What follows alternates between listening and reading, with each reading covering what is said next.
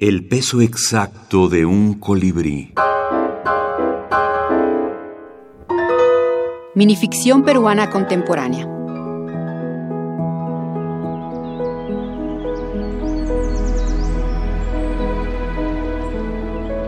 Jorge Álvaro Santiago Flores. El jardín. En el jardín de su casa un hombre había decidido cavar su propia fosa. Era un anciano de manos temblorosas y de arrugas y pálidas mejillas.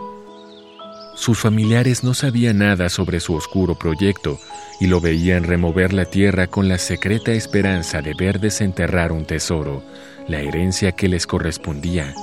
Una noche decidieron ayudarlo.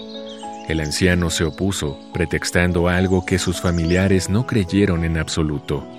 Aún más, consideraron que su excusa era tonta, pueril. Entonces lo golpearon hasta darle muerte.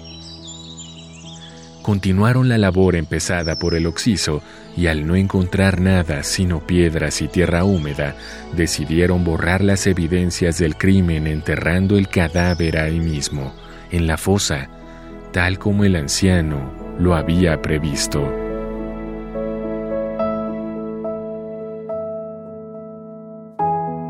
Claro, es importantísima la imaginación.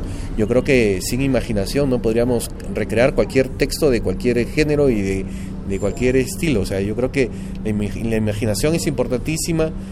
Como te dije, la concisión, la brevedad, la narratividad es los ingredientes que debe tener un microrelato. ¿no? O sea, yo creo que para desarrollar cualquier tema.